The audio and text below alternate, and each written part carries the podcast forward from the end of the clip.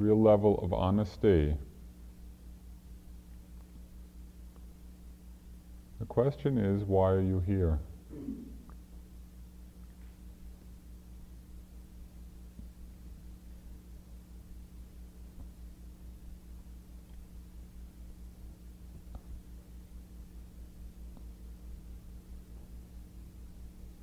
Really, why are you here?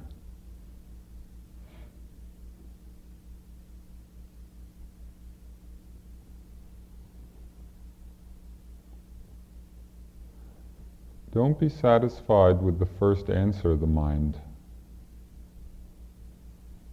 responds with. See if you can get in touch deeply with why you're practicing.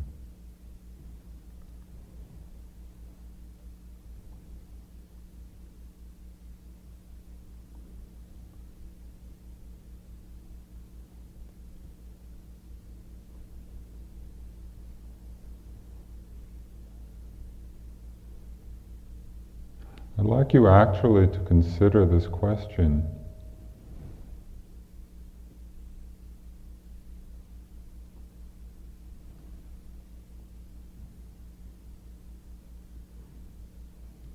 Because unless there's a clear understanding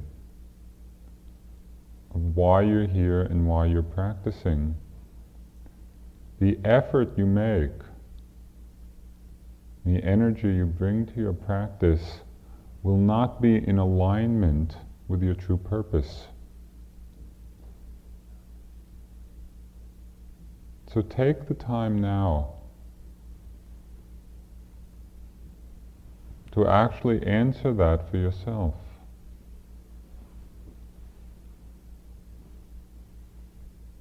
Why are you practicing?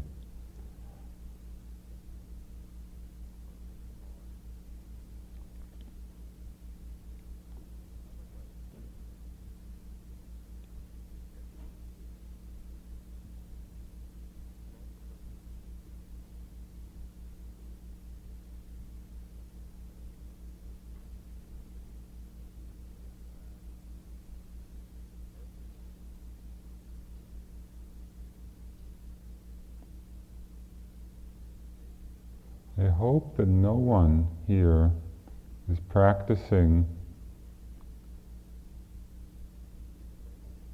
in order to learn how to walk slowly.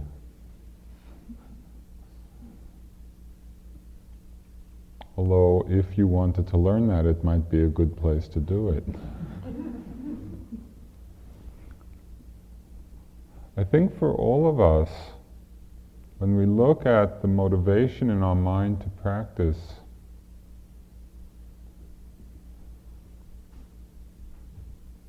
there is in all of us some sense of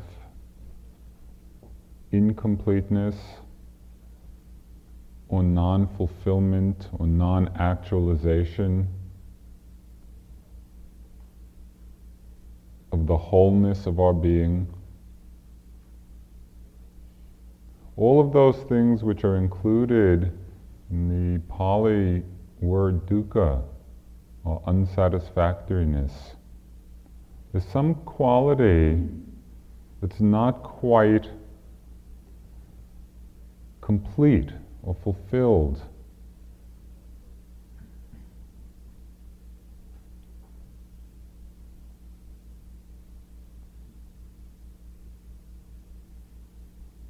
So we look and we investigate and we see. We explore what is the nature of this mind and body. What's the nature of our lives? What's the nature of existence?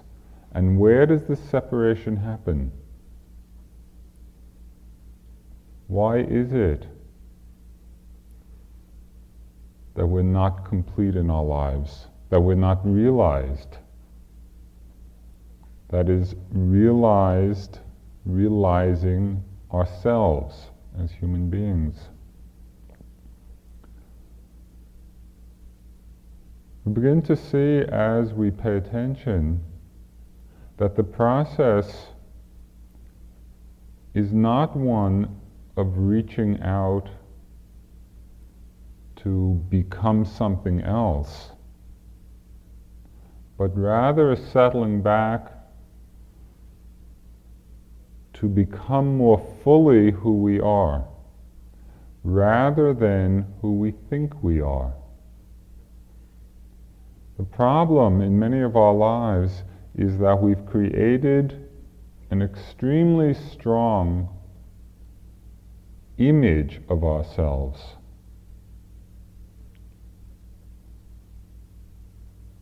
And that image is slightly out of focus. We're beings not in focus.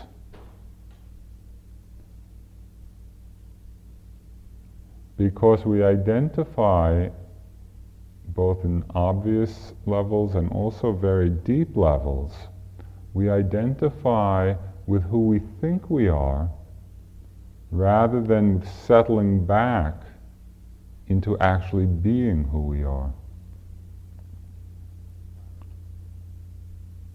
How do these self images, how does this identification with self image get created and so strong? It's so strong in our lives that they're often invisible. We've become so identified with the image or the persona or the mask of ourselves that we don't even realize that that's what we're identified with. How does this happen? How do we get so identified with that? It happens because of ignorance, of not paying attention, as you've noticed over and over again, the tendency of the mind to get lost. Getting lost means not knowing where it is, not knowing what the present experience is. So we get lost in thought. We get lost in thought a lot. In fact, we spend most of our lives lost in thought.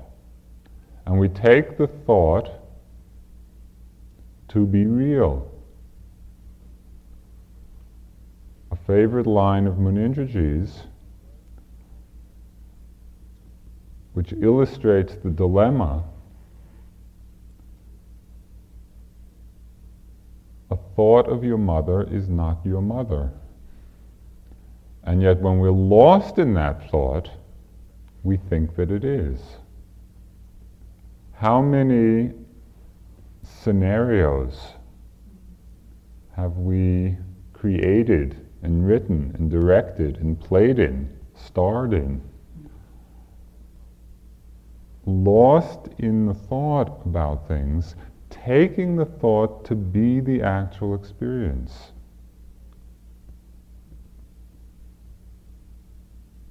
reinforcing the self images which we bring to those thought patterns. We get lost in emotion. strong emotions come, strong mind energies come and overpower the mind. And we get carried away as if, we, as if being swept up in this typhoon of the mind. Lost in them means not being aware of the energy of them, but a totally identified involvement, where there's no space in the mind for understanding or for seeing. We get lost in attitudes. Attitudes are even more subtle than thoughts or emotions. Often we don't even know what our attitudes are. Our attitudes about experience, our attitudes about sensations in the body, our attitudes about thoughts, about the different emotions we have.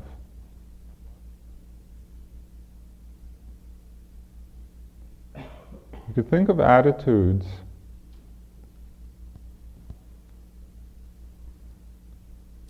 perhaps as the subtle posturings of the mind.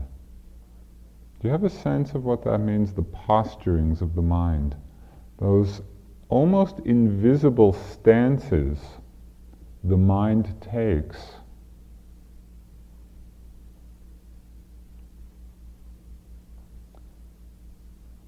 Through which it views all experience.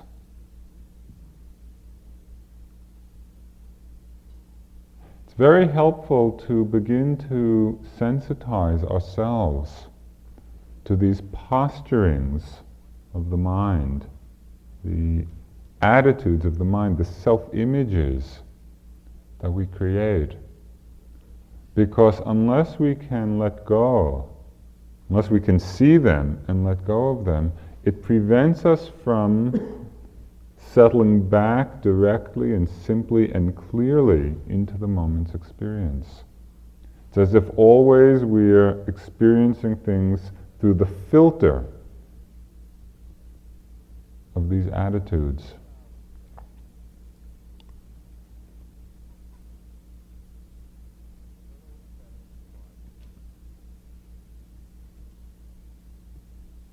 As you practice, begin to experience various objects of experience, that is, thoughts and sensations and sounds and emotions, and going along and everything is fine. And from time to time, you notice that the mind backs into a corner from which it starts commenting on what's happening. Those are the corners of the mind that have to be looked at with awareness. Because when we're not aware of those corners, that is, the commentator in the mind. When we're not aware of the commentator, and sometimes the commentator is judgmental and sometimes reactive and sometimes angry and sometimes grasping. When we're not aware of the mind backing into a corner from which it's observing things, what happens is we identify ourselves, we create the self in that identification. We create that sense of duality or separation. And this problem of unsatisfactoriness or lack of wholeness, lack of completion was expressed directly and to the point by this one writer when he said, As long as there is any one to suffer, they will. As long as there is anyone to suffer, they will. Because that sense of separate self is exactly what is at the root of the separation, of that incompleteness.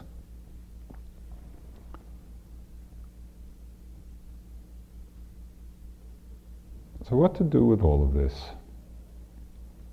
You know, we've been sitting for about a month now, and you must have gotten a very strong sense of the nature of the mind. That is, the mind being this incredibly powerful, dynamic, conditioned, changing energy, going through all kinds of states of calmness and peacefulness and anger and desire and wanting and liking and disliking and interest and boredom, lost in thought, lost in fantasy, being concentrated, being mindful, constant change of creative energy.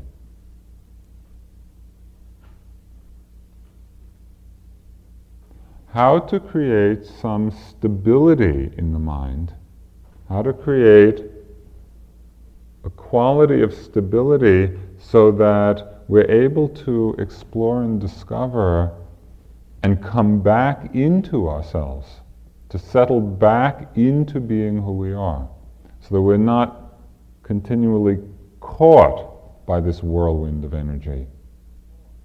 We're not continually spun out of ourselves, we're not continually lost in thought, in emotion, in reaction, in attitude. What are the conditions which create this stability of mind?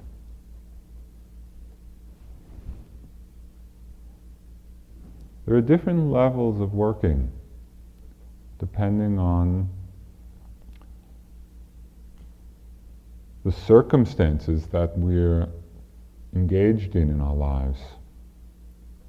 One of the fundamental ways of creating a stability in the mind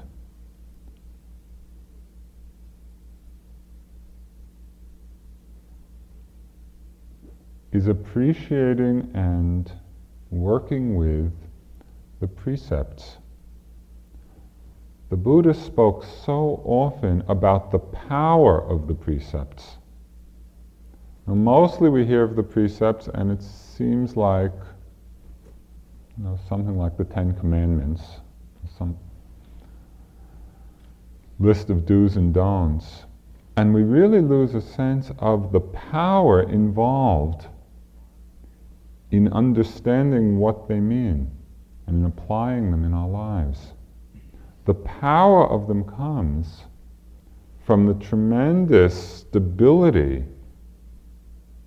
that comes to the mind from them. It is impossible to concentrate our mind. It is impossible to develop a real equilibrium if our lives, if our actions are not in harmony. So it's really important to reflect not only for our lives outside of here, but even in a much more refined way. Do you consider do you consider the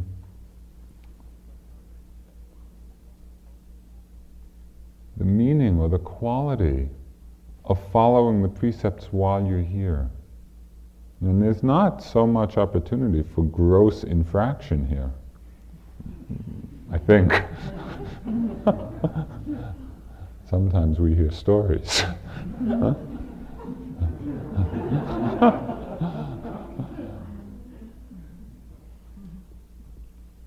but more to, to reflect on, on the refinement that's possible in this kind of situation.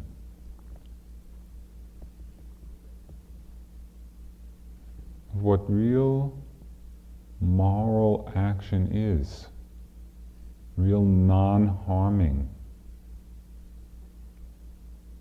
To be very careful with one's actions. And you see that that care leads to a tremendous power, tremendous strength. And certainly in our lives in the world and interpersonal relationships, it's essential. And pay attention in your own lives, either through reflection on the past or as you're going through various situations, of the kind of mind states involved when we're not in harmony with those basic precepts. Really investigate and explore the nature, the quality of the mind. My own experience is one of a much greater degree of confusion and instability and remorse and regret. All those qualities which make it very difficult to achieve stability. This is the precepts. Something else which is conducive to stabilizing the mind energy is simplicity. Really living simply, contentment. In the teachings of the Buddha, you read very often of the value placed on contentment. So when the mind is contented easily, there's a there's an ease of living, there's a happiness of living. And it seems so obvious when you observe the nature of desire and wanting and grasping and the quality of mind involved in that. Contrast that with the quality of mind of simplicity and contentment. The ease and the happiness of it is so apparent and so obvious.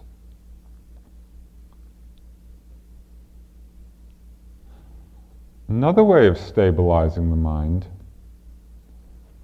and it's the one that we're focusing on during the retreat, is that of a very careful, focused attention to experience.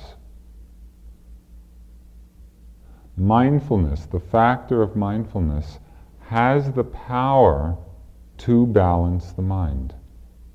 Because what mindfulness does is bring us into a true relationship to experience. That is, when we're mindful of what's happening, we settle back into the moment with that quality of accepting and allowing and opening. It's not what's happening that's important. Rather, it's our relationship to what's happening. That's a very important statement in terms of understanding the practice. And if you understand that, it should make you very happy. It's not what's happening that's important. What does that mean? It means we can absolutely give up striving for something in particular to happen. What's important is our relationship to what's happening. When we understand that, then it becomes possible simply to settle back and to open up to the flow of changing experience. And whatever's happening is fine. Simply to be open to it, to be aware of it. There's one quality underlying all of these ways of bringing stability to the mind energy. And it's a quality that is spoken of many, many, many times in the teachings of the Buddha. You pick up almost any sutra, and the Buddha is talking of it. And it's something that is almost totally absent from American social values. In fact, people generally don't even like to hear the word. And the word is restraint. What's your reaction to the word restraint? Don't like. I think it's very important to understand really what restraint means. Because it is so much a part of our path of practice. And it's so much at the heart of what we have to do in order to bring the mind to a place of equilibrium, of openness.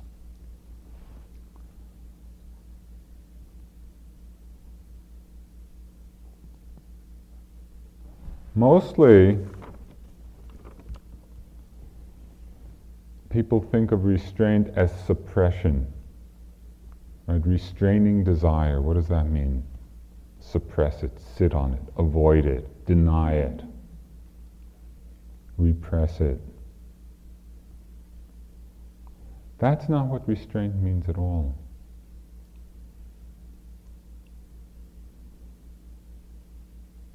Restraint means not dispersing or not dissipating our energy.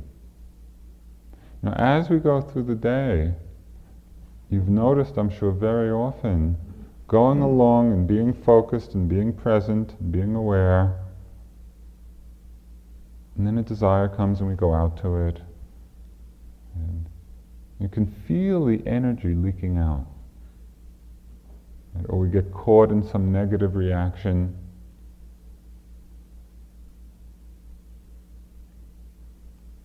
Restraint is the awareness of the mind, the discriminating wisdom of the mind, which can see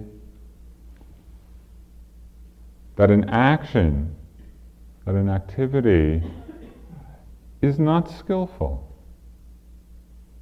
is not conducive to understanding, to peace, to happiness, to the things actually which we want. Restraint is that ability of the mind, that power of the mind to see that and to say, no, I don't have to do that. Now, an unrestrained mind is a bit like an unrestrained child. Just imagine a totally unrestrained three year old. What would it be like living with that kind of being. Temper tantrums, excessive reactions, very difficult. Be very difficult to live with. Our minds are somewhat like that. Often more than somewhat.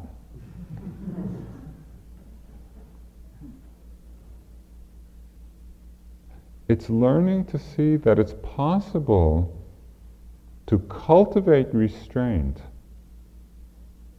without any trace of aversion, without any trace of judgment, without any trace of suppression or denying or pushing away. Rather, it's just the clear seeing of something that's not skillful, that's not appropriate, that's not helpful, and having the strength of mind to say, no, I'm not going to do that.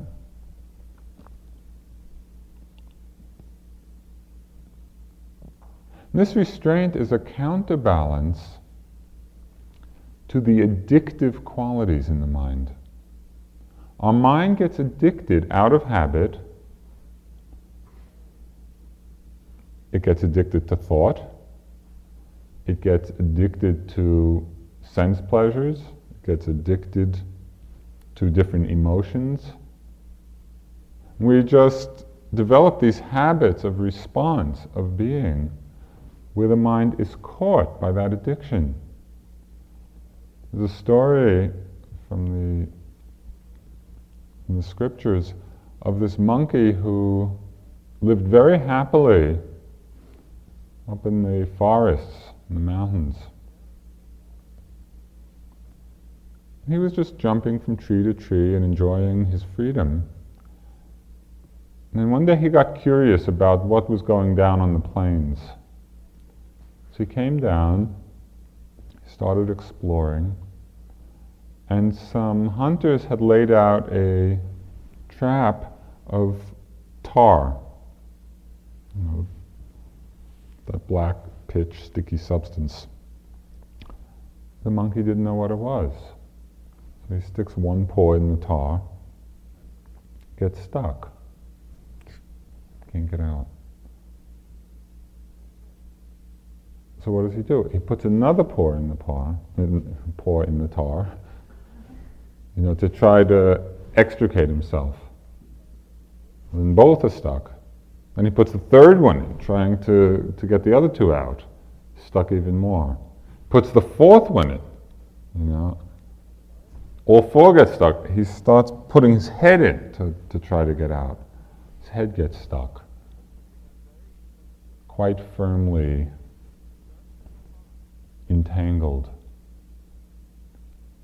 We do a very similar thing you know, with our addictions. That is, we go and we go exploring and we get addicted to whatever it is. It can be different of the sense pleasures. You know, and we, we get stuck with one, and then we, we feel the tension and the suffering of that. So we try another one to relieve the suffering of the first. We get stuck in that. And then our two feet, and then our heads, until we're totally entangled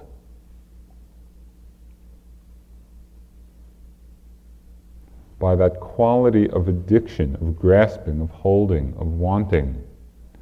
Restraint is the counterbalance to that. And it's a tremendously, can be a tremendously powerful and strengthening force in our lives. To see that we actually have the power, that we have the strength to restrain the mind. And it can be done in a very gentle way, very soft way, in the same way that we would discipline a young child. Right? You don't beat the child on the head. You just very gently and very softly, no.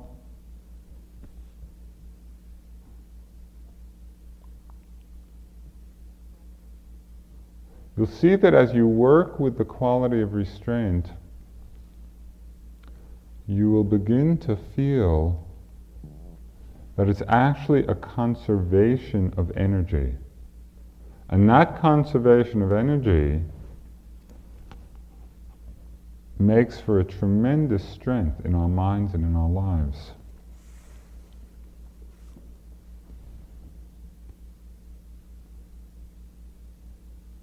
Everything we do in our actions, in our thoughts, in our emotions, in our attitudes, reconditions our mind.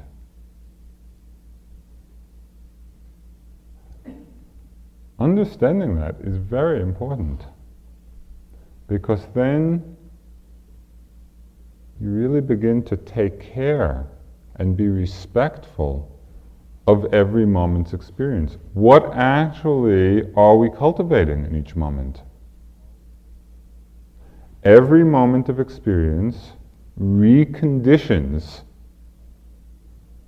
in its own way this whole mind energy that we are. And by mind, I don't mean, sometimes there's a, a confusion because of the English word. I don't mean mind the intellect.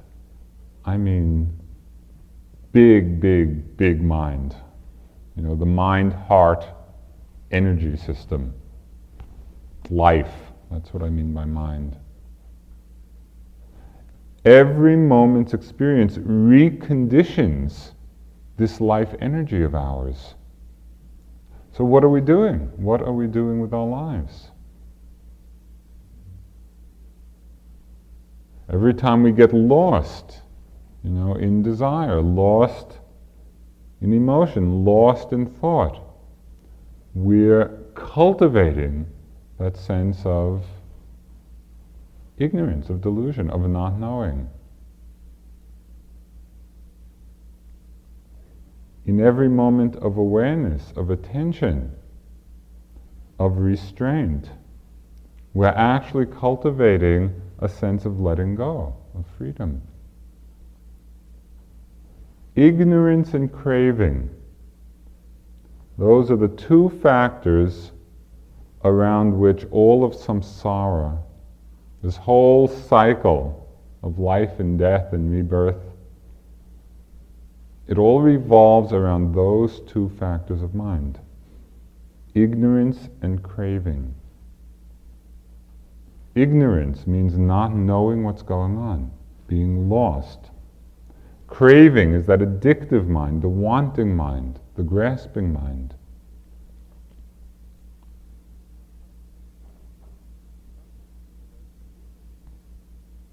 Craving feeds ignorance, ignorance feeds craving. So we go around and around in a circle.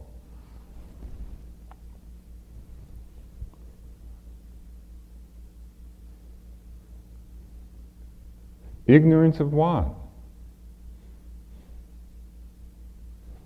Ignorance of seeing that our life experience, that this life energy is constantly changing.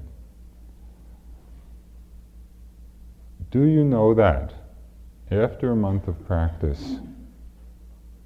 Do you really know deeply that it's all changing? Is there anything that hasn't changed in the time that you've been here?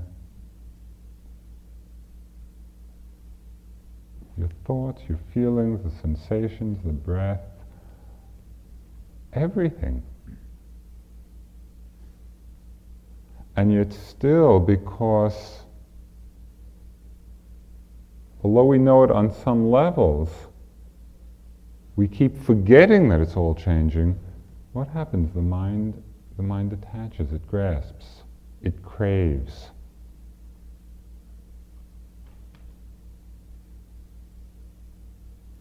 Restraint, actually restraining the mind from desire. And it's not, again, uh, it's not condemning, it's not judging, it's not aversion to desire. It's simply saying, no. It's settling back into the moment and actually being with what's happening. It allows us to see impermanence more clearly.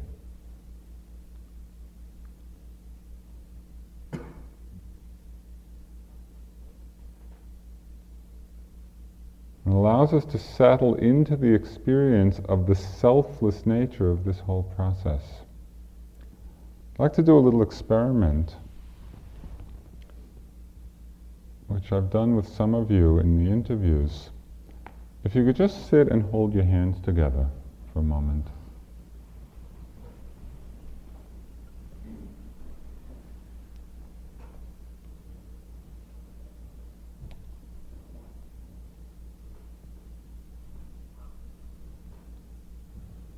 and simply experience the feeling that's there, the sensations of contact.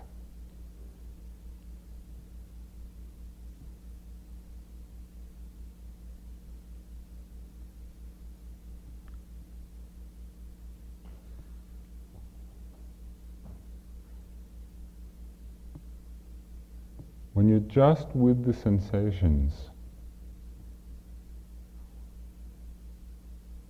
the pressure, the softness, the hardness, the heat, the cold.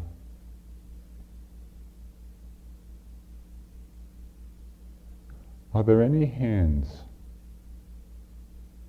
Are there any fingers?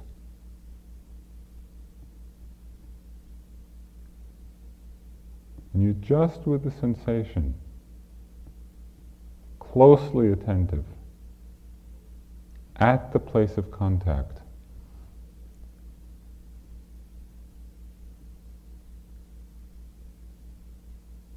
No fingers, no hands.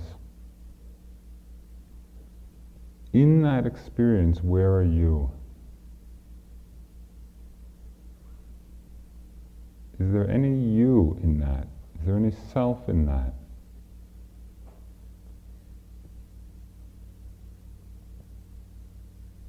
Or is there just what there is?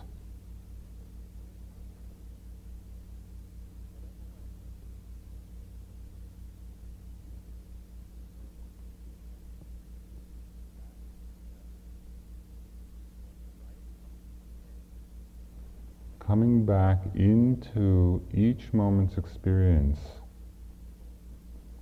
seeing it, experiencing it for just what's there. begin to experiencing th- experiencing things with this understanding of selflessness, emptiness of self, emptiness of I, coming back into a realization, an actualization of this process.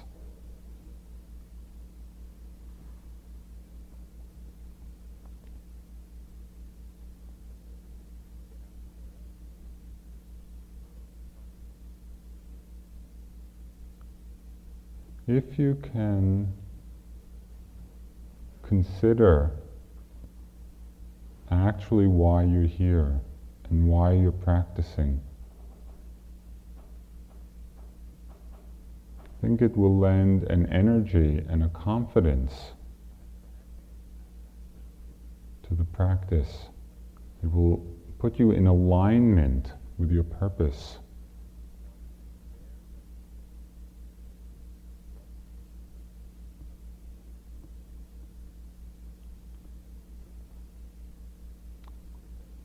Do you have any questions?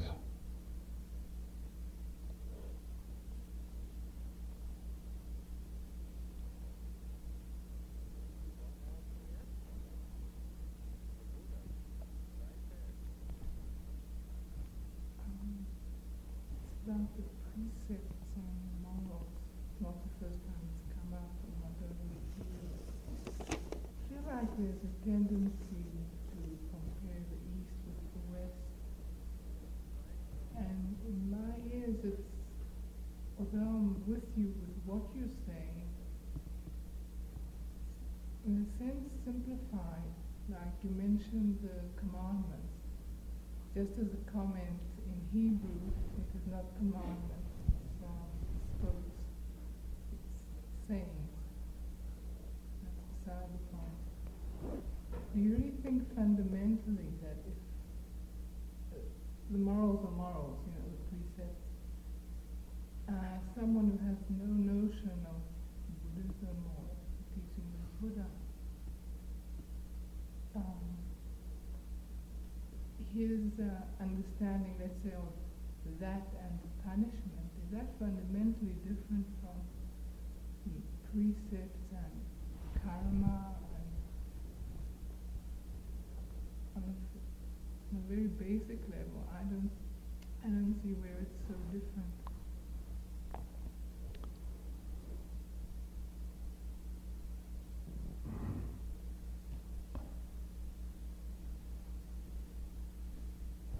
Sometime in the next couple of weeks going to give a talk about karma and so go into the implications of it in a in a deeper way. One of the more obvious ones is the question of responsibility.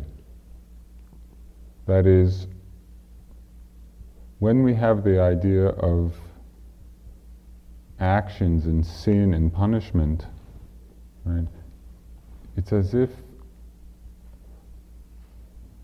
we create a sense of duality between ourselves and that being, right, who's dispensing the, the judgment or the punishment.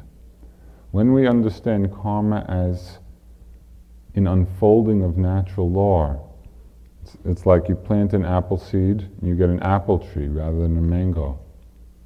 Right? You understand that, then there's a a sense of responsibility then for one's own actions, and it's not put in any way outside of oneself. The consequences of one's acts are not relegated to some other being.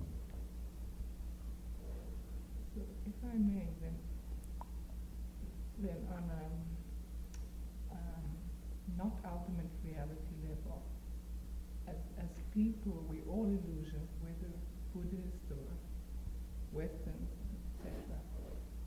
And on that level, then again, um,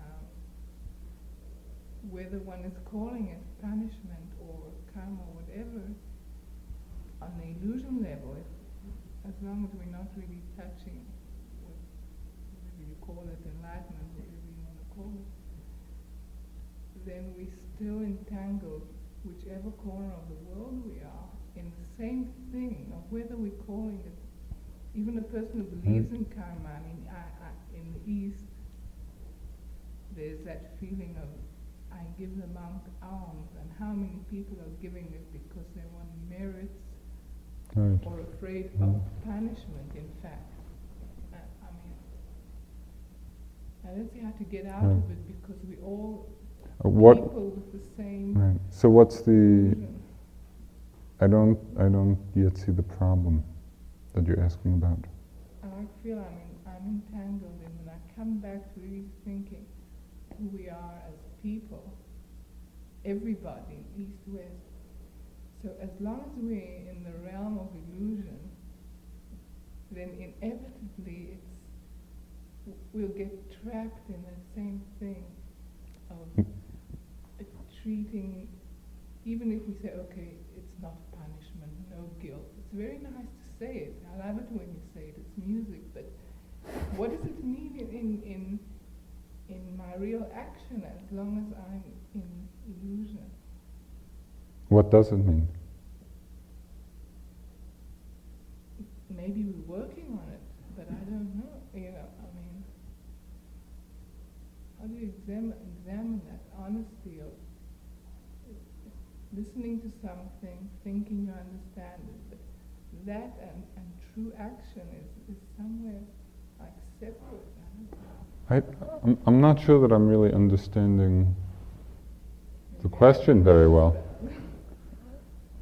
It's possible to understand that our actions bring result and still to act in a very pure and spontaneous way. So, in other words, we can understand that an act of generosity brings good result and still not be motivated by that. The understanding can be there and still have the act of generosity come in a very spontaneous and open way.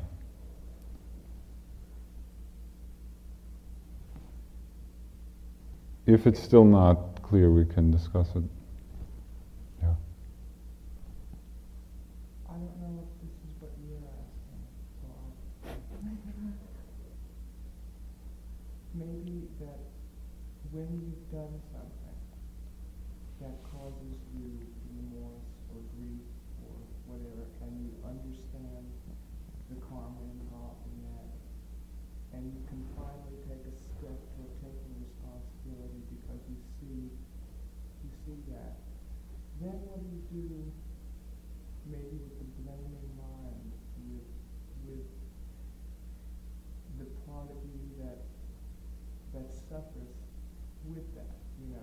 other than letting that be, you know, other than seeing it, and, you know, then it mm-hmm. comes back to blame or to shame or to. Um, right, I understand that.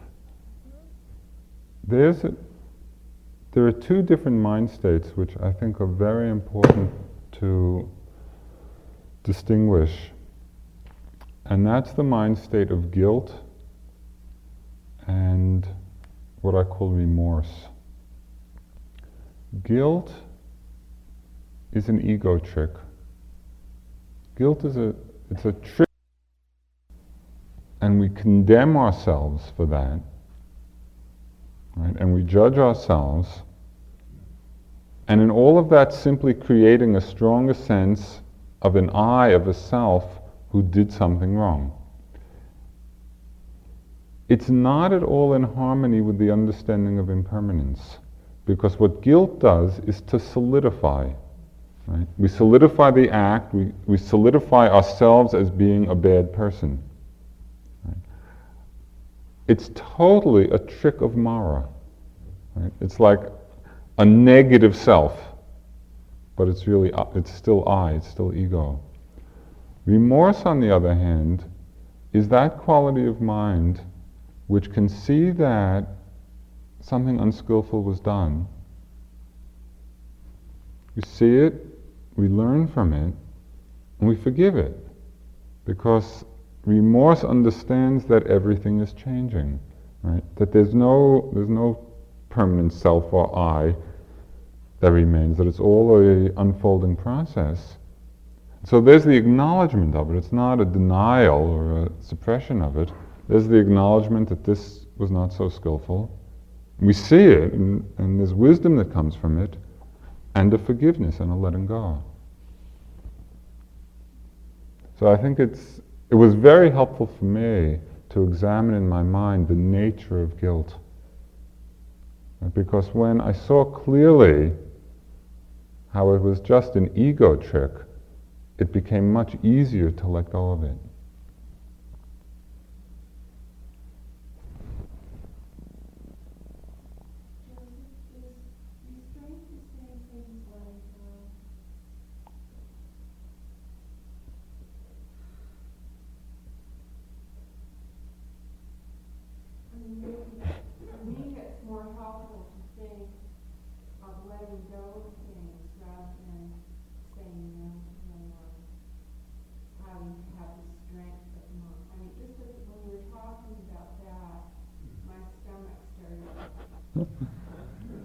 churning, and I was thinking, oh my God, I'm never going to have the strength of mind to look at all this stuff and then say no. you know, but then I thought, well, maybe if, it, if it's just like letting go of each moment. Fine. Perfect. What I what, actually I feel as if the talk didn't come out so clearly tonight, but what I wanted to express is the possibility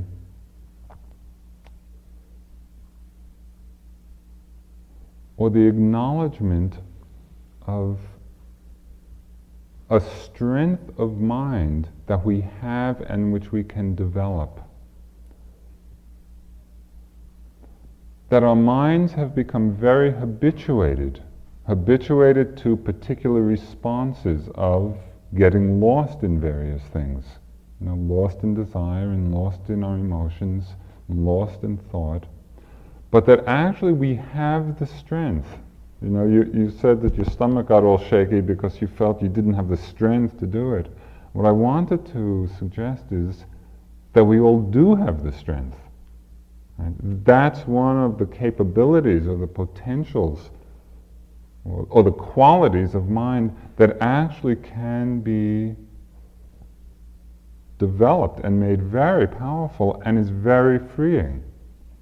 So whether you want to call it letting go, which if you can let go in every moment is wonderful, or if you find it helpful to think of it in terms of restraint, you know, or saying no to the mind. Whatever way gives you a sense of that possibility, I think will be very helpful.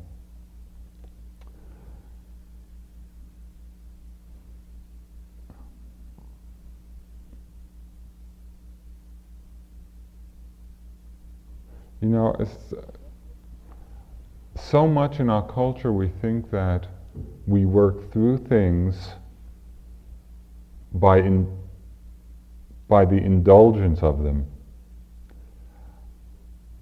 And I'll, I'll just work through this.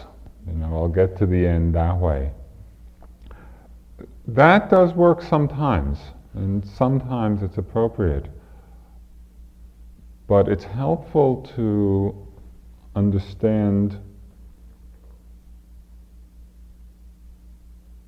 that there's another very effective and and powerful way of working with the mind. We don't have to be afraid, you know, of this quality of restraint because it's it's a tremendous power and a tremendous strength in our lives. But I know the word is not in favor.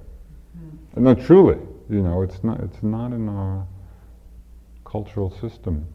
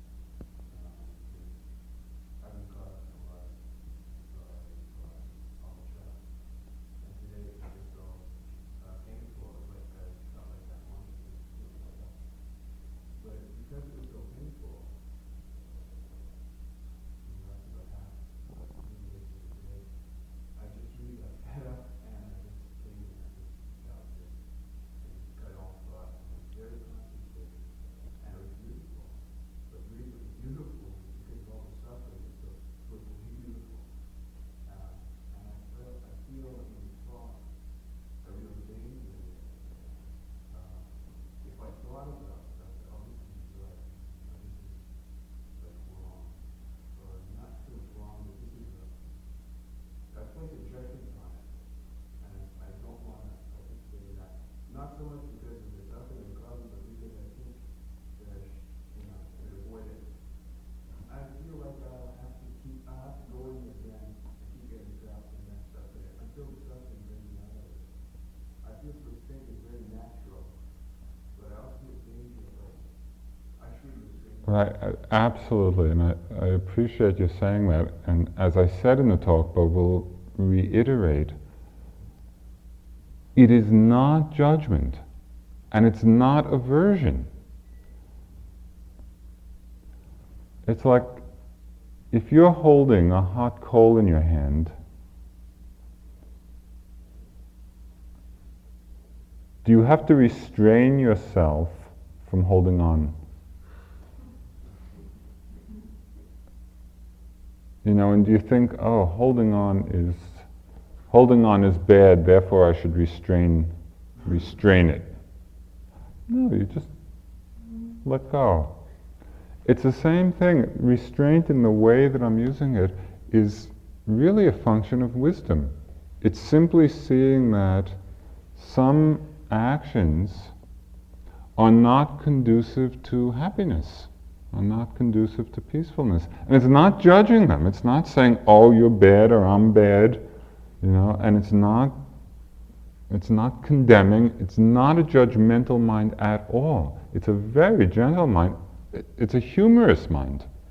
You can really keep a sense of humor with it and say, I don't have to do this. You know, I don't have to I don't have to get lost in it. And so what you pointed out, Jeff, is, is very helpful. It's not to get caught in a judgmental state. That's not helpful at all. But it's just, it's really a state of spaciousness.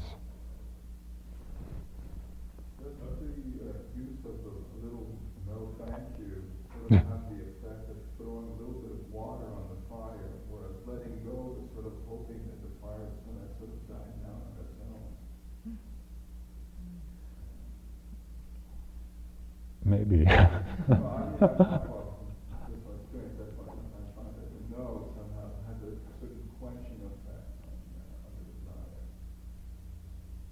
Oh, it does.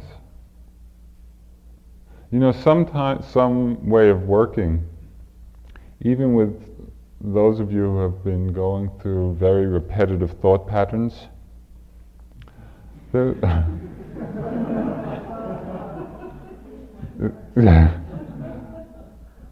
One, I was doing a, actually almost every every retreat that I do myself. At some time or another, my mind just gets locked into. You know, sometimes it's a fantasy, and sometimes it's a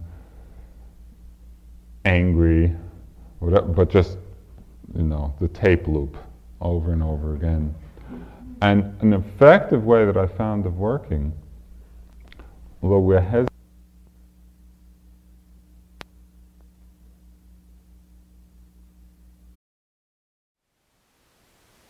Thank you for listening. To learn how you can support the teachers and Dharma Seed, please visit dharmaseed.org slash donate.